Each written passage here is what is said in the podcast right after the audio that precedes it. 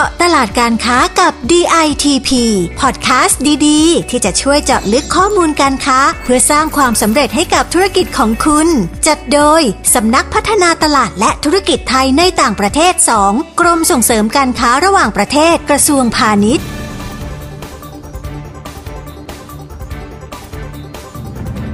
สวัสดีค่ะ พบกับดิฉัน เกียรติกนกศรีพุทธางกูล นักวิชาการพาณิชย์ชำนาญการ และพอดแคสต์เจาะตลาดการค้ากับ DITP ซีซั่น2ค่ะ EP นี้นะคะ เรายังอยู่กันที่ตลาดชิลีค่ะ เพราะว่าเป็นตลาดที่มีโอกาสสดใสมาก ๆ เลยนะคะสำหรับผู้ประกอบการไทยค่ะ โดยเฉพาะอย่างยิ่งเรื่องอาหารการกินนะคะ และผู้ที่จะให้ข้อมูลกับเราได้ดีที่สุดนะคะ ก็ต้องเป็นท่านนี้เลยค่ะพออรัตนาพรสิงห์ศักดา ผู้อำนวยการสำนักงานส่งเสริมการค้าในต่างประเทศณกรุงซานเตียโกประเทศชิลีค่ะ สวัสดีค่ะพออ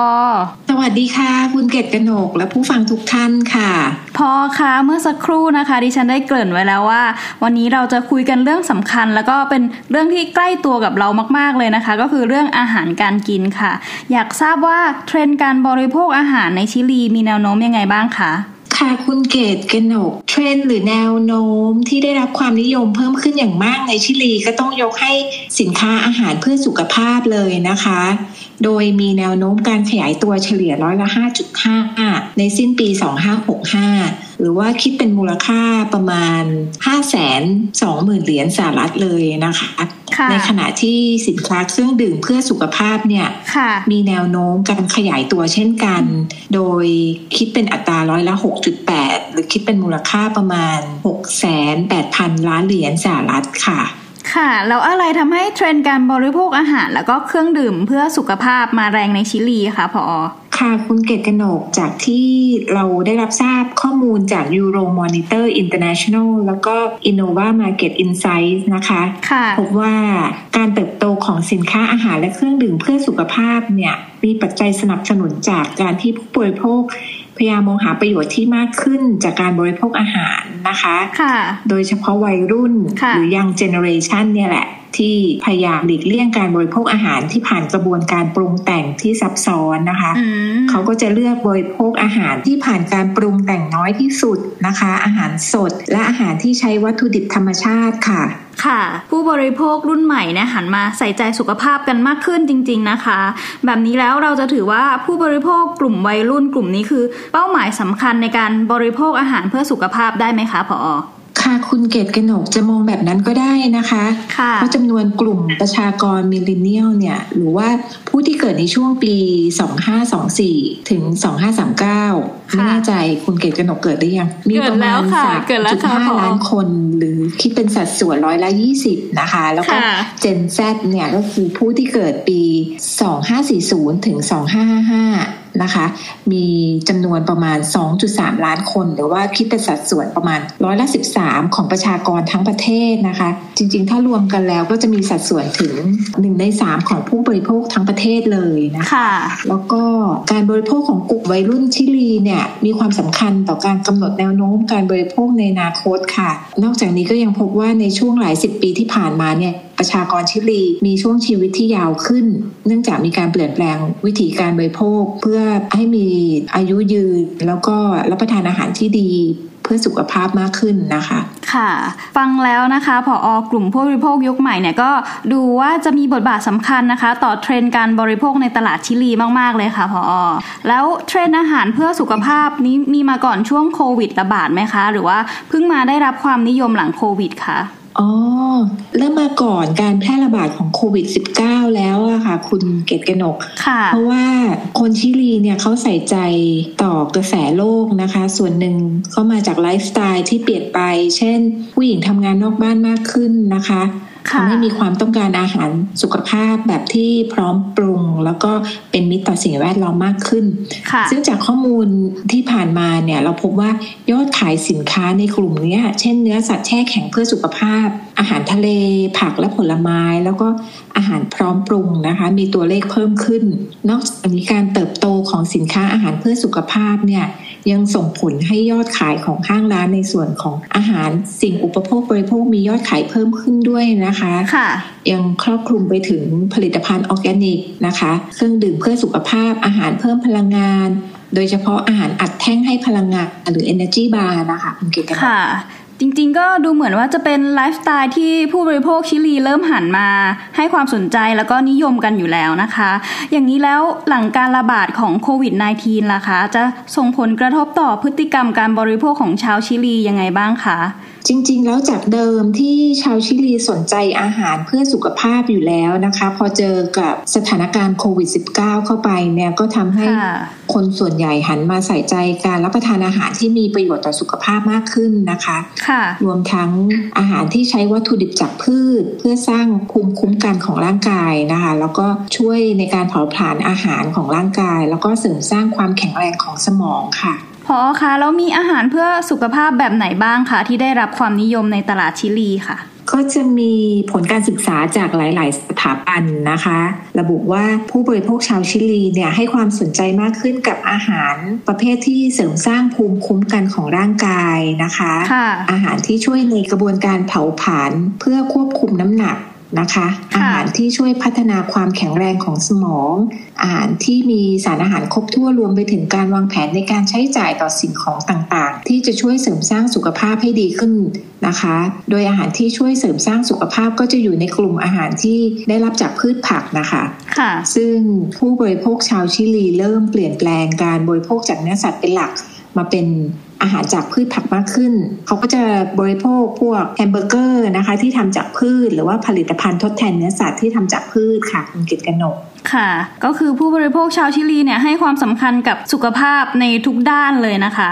อย่างนี้แล้วตลาดสินค้าอาหารเพื่อสุขภาพจะมีโอกาสสำหรับผู้ประกอบการไทยมากน้อยแค่ไหนคะ โอ้ถือว่ามีมีโอกาสที่เปิดกว้างมากเลยนะคะค่ะเพราะว่านอกจากชิลีจะเป็นประเทศที่มีพื้นฐานทางเศรษฐกิจที่มั่นคงแล้วนะคะ นโยบายทางเศรษฐกิจของเขายังเปิดเสรี แล้วก็ส่งเสริมการลงทุนจากต่างประเทศในเกือบทุกสาขาการผลิตและการบริการค่ะ แล้วก็เปิดกว้างให้ภาคเอกชนเข้ามาดำเนินธุรกิจได้ ไม่มีการจำกัดขอบเขตการถือหุ้นของนักธุรกิจต่างชาตินะคะทั้งในกิจการการผลิตและการบริการทำให้นักลงทุนต่างชาติเนี่ยสามารถถือของหุ้นได้ถึงร้อยเปอร์เซ็นต์นอกจากนี้ก็ยังไม่มีการจำกัดในเรื่องของระยะเวลาการถือครองทรัพย์สินนะคะ แต่ก็มีข้อยกเว้นในธุรกรรมบางอย่าง ที่มีข้อจำกัดอย่างเช่น ธุรกิจน้ำมัน ธุรกิจชายฝั่งธุรกิจการขนส่งทางอากาศ แล้วก็การสื่อสารมวลชนเป็นต้นค่ะ ทั้งนี้เนี่ยชิลีก็มีการจะทำความตกลงเขตการค้าเสรีถึง 30 ฉบับนะคะกับ 67 ประเทศค่ะรวมถึงการเป็นสมาชิกของ Pacific Alliance ที่มีสมาชิกถาวรได้แก่เม็กซิโก โคลัมเบีย เปรู และชิลี แล้วก็มีสมาชิกสมทบได้แก่แคนาดา ออสเตรเลีย นิวซีแลนด์ และสิงคโปร์นะคะทำให้ชิลีเนี่ยเป็น gateway ด้านการค้าและการลงทุนที่สำคัญในภูมิภาคอเมริกาใต้เลยค่ะ คุณเกศกนก ค่ะ ถือว่านโยบายทางเศรษฐกิจของชิลีนะคะ เป็นประโยชน์สำหรับผู้ประกอบการที่สนใจทั้งทำการค้าแล้วก็ลงทุนในตลาดชิลีเป็นอย่างมากเลยนะคะ แล้วโอกาสด้านอื่นๆล่ะคะ ยังมีอีกบ้างไหมคะพอ อ๋อมีค่ะก็จะเป็นโอกาสในด้านการจัดจำหน่ายนะคะ เพราะว่าในช่วงที่ผ่านมาเนี่ยในหรือในปีที่ผ่านมาตลาดสินค้าออนไลน์ ในประเทศชิลีเนี่ยมีอัตราการเติบโตสูงขึ้นนะคะเป็นโอกาสให้ผู้ประกอบการไทยสามารถเพิ่มช่องทางการจัดจำหน่ายสินค้าไทยในชิลีแล้วก็ขยายฐานลูกค้าได้กว้างขวางมากขึ้นนะคะ โดยเฉพาะในกลุ่มสินค้าเพื่อสุขภาพอาทิอาหาร เครื่องดื่มเพื่อสุขภาพ ซึ่งเป็นที่ต้องการของตลาดเพิ่มขึ้นเรื่อยๆเลยค่ะคุณเกตกนกค่ะ ตลาดออนไลน์ตอนนี้ก็มาแรงจริง ๆนะคะ ในในทุกๆตลาดทั่วโลกเลยค่ะ เป็นสิ่งที่ผู้ประกอบการก็น่าจะหันมาให้ความสำคัญกันมากขึ้นด้วยค่ะ เท่าที่เราคุยกันมานะคะ ส่วนตัวนะคะที่ฉันมองว่าเทรนด์อาหารเพื่อสุขภาพในชิลีเนี่ยค่อยๆ เติบโตขึ้น แต่ว่าก็อาจจะไม่ได้หวือหวามากนะคะ แต่ว่ามาได้รับการจุดพลุขึ้นอีกครั้งจากโควิด -19 ทำให้เกิดเป็นกระแสที่แรงขึ้นใช่ไหมคะ ใช่ค่ะต้องยอมรับเลยนะคะว่าสถานการณ์โควิด -19 เนี่ยเป็นจุดเปลี่ยนสำคัญที่ส่งผลให้เกิดการเปลี่ยนแปลงหลายอย่างสำหรับชาวชิลีนะคะ โดยเฉพาะวิธีการใช้ชีวิตประจำวันในแบบ new normal นะคะ ซึ่งรวมถึงการอุปโภค บริโภคสินค้า แล้วก็บริการที่ชาวชิลีหันมาใส่ใจในเรื่องคุณภาพและคุณประโยชน์ เพื่อให้คุ้มค่ากับการจับจ่ายอะค่ะ ทำให้ความต้องการสินค้าอาหารและเครื่องดื่มเพื่อสุขภาพมีการเติบโตอย่างต่อเนื่องนะคะ โดยจะเห็นได้จากการจับคู่เจรจาธุรกิจออนไลน์ว่าที่เราเรียกกันว่าออนไลน์ business matching นะคะ OBM ระหว่างไทยและชิลีในช่วง 2 ปีที่ผ่านมาเนี่ยค่ะ สินค้าอาหารเพื่อสุขภาพ ได้รับความสนใจอย่างมากจากผู้นำเข้าชิลีนะคะ รวมถึงส่วนประกอบอาหารที่ช่วยเสริมสร้างภูมิคุ้มกันให้แก่ร่างกายซึ่งก็เป็นที่น่ายินดีนะคะ คือผู้นำเข้าชิลีหลายรายมีความเห็นว่าไทยเป็นประเทศที่มีศักยภาพในการผลิตและการแปรรูปสินค้าเกษตรนะคะมีทรัพยากรจำนวนมาก แล้วก็มีการนำเทคโนโลยีที่ทันสมัยมาใช้ในการผลิตสินค้าต่างๆ ค่ะคุณเกตกนก ค่ะในวิกฤตของโควิด -19 นะคะ ก็ยังมีโอกาสอยู่บ้างนะคะ นอกจากนี้แล้วสกตซานติอาโกค่ะ มีคำแนะนำเพิ่มเติมสำหรับผู้ประกอบการไทย หรือว่าผู้ส่งออกที่กำลังฟังพอดแคสต์ของเรา แล้วก็ต้องการบุกตลาดอาหารเพื่อสุขภาพในชิลียังไงบ้างคะ ค่ะอยากให้มองว่า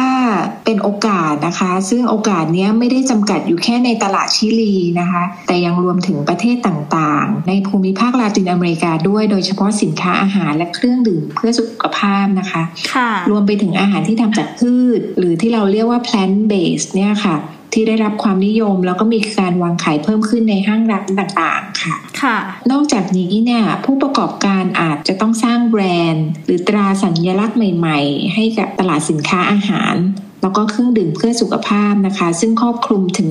สินค้าอาหารที่ปราศจากสารหรือสิ่งปรุงแต่ง เช่น กลูเตน น้ำตาลแลคโตส น้ำตาล สาร ก่อภูมิแพ้และผลิตภัณฑ์ที่เป็นมิตรต่อสิ่งแวดล้อมค่ะ ซึ่งในเรื่องของสิ่งแวดล้อมนั่นนะคะ เป็นเป็นสิ่งที่ผู้บริโภคชาวชิลีให้ความสำคัญอย่างมากนะคะเขาใส่ใจต่อรายละเอียดของฉลากสินค้าที่มีการระบุถึงความเป็นมิตรต่อสิ่งแวดล้อม บรรจุภัณฑ์ที่ไม่ทำลายสิ่งแวดล้อมนะคะ ซึ่งอยากให้ผู้ประกอบการไทยเนี่ยให้ความสำคัญกับเรื่องนี้ด้วย แล้วก็ทำความเข้าใจกับภาษาท้องถิ่น การจัดทำฉลาก แล้วก็บรรจุภัณฑ์ให้เหมาะสมกับตลาดชิลีด้วยค่ะค่ะ ในเรื่องของผลิตภัณฑ์ที่เป็นมิตรต่อสิ่งแวดล้อม แล้วก็นวัตกรรมใหม่ๆเนี่ยเป็นสิ่งที่ผู้ประกอบการไทยเรามองข้ามไม่ได้เลยนะคะคุณผู้ฟังคะทางสคตซานเตโกเองเนี่ยก็ทำงานอย่างหนักนะคะ เพื่อที่จะช่วยสนับสนุนผู้ประกอบการไทยนะคะ อยากให้ผออเล่าให้เราฟังอีกนิดนึงค่ะว่ามีกิจกรรมอะไรที่น่าสนใจบ้างค่ะ ได้เลยค่ะ คุณเกศกนก เรามีการส่งเสริมการค้าของไทยผ่านกิจกรรมต่างๆนะคะ อย่างต่อเนื่อง อาทิ in-store promotion โดยการส่งเสริมการขายร่วมกับห้างสรรพสินค้า และห้างค้าปลีกของชิลีนะคะคะการเข้าร่วมงานออกบูธในงานแสดงสินค้าที่จัดโดยหน่วยงานภาครัฐ และเอกชนของชิลีนะคะ กิจกรรมส่งเสริมการขายในเทศกาลอาหารนานาชาติของห้างค้าปลีกรายใหญ่ของชิลีการจับคู่เจรจาธุรกิจสินค้าอาหารและเครื่องดื่ม ระหว่างผู้นำเข้าชิลีและผู้ส่งออกไทยค่ะนะคะ การประชาสัมพันธ์งานแสดงสินค้าที่เกี่ยวข้องกับอาหารและเครื่องดื่ม เช่นงานไทเฟกค่ะนะคะแล้วก็การพบปะหารือกับผู้นำเข้าและผู้ประกอบการชิลี ทั้งในส่วนของห้างค้าปลีก ร้านอาหารไทย รวมทั้งหน่วยงานที่เกี่ยวข้อง เช่นสภาหอการค้าชิลี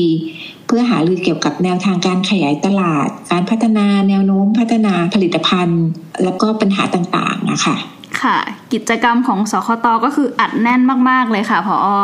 ใช่ค่ะสำหรับวันนี้นะคะ เราต้องขอขอบคุณผอรัตนาพรสิงห์ศักดา ผู้อำนวยการสำนักงานส่งเสริมการค้าในต่างประเทศณนะกรุงซานเตโก ประเทศชิลีที่มาแชร์ข้อมูลดี ๆ ในพอดแคสต์เจาะตลาดการค้ากับ DITP นะคะยินดีมาก ๆ ค่ะ คุณผู้ฟังที่สนใจข้อมูลอื่น ๆ ของตลาดชิลี แล้วก็กลุ่มประเทศลาตินอเมริกานะคะ สามารถเข้าไปค้นหาข้อมูลเพิ่มเติมได้ที่ www.ditp.go.th หรือ www.ditp-overseas.com นะคะ หรือว่าอีกช่องทางหนึ่งนะคะ ที่ไม่อยากให้พลาดการอัปเดตเทรนด์การค้าโลกเลย ก็คือพอดแคสต์เจาะตลาดการค้ากับ DITP ของเรานี่เองค่ะ ฝากกดไลค์กดติดตาม เพื่อไม่ให้พลาดเทรนด์ดี ๆ แบบนี้นะคะนะคะสำหรับวันนี้ดิฉันแล้วก็ผอ.รัตนาพรต้องขอลาไปก่อนค่ะ สวัสดีค่ะ สวัสดีค่ะ เจาะตลาดการค้ากับ DITP ติดตามข้อมูล ข่าวสาร และกิจกรรมดีๆ เพิ่มเติมได้ที่ www.ditp.go.th หรือสายด่วน 1169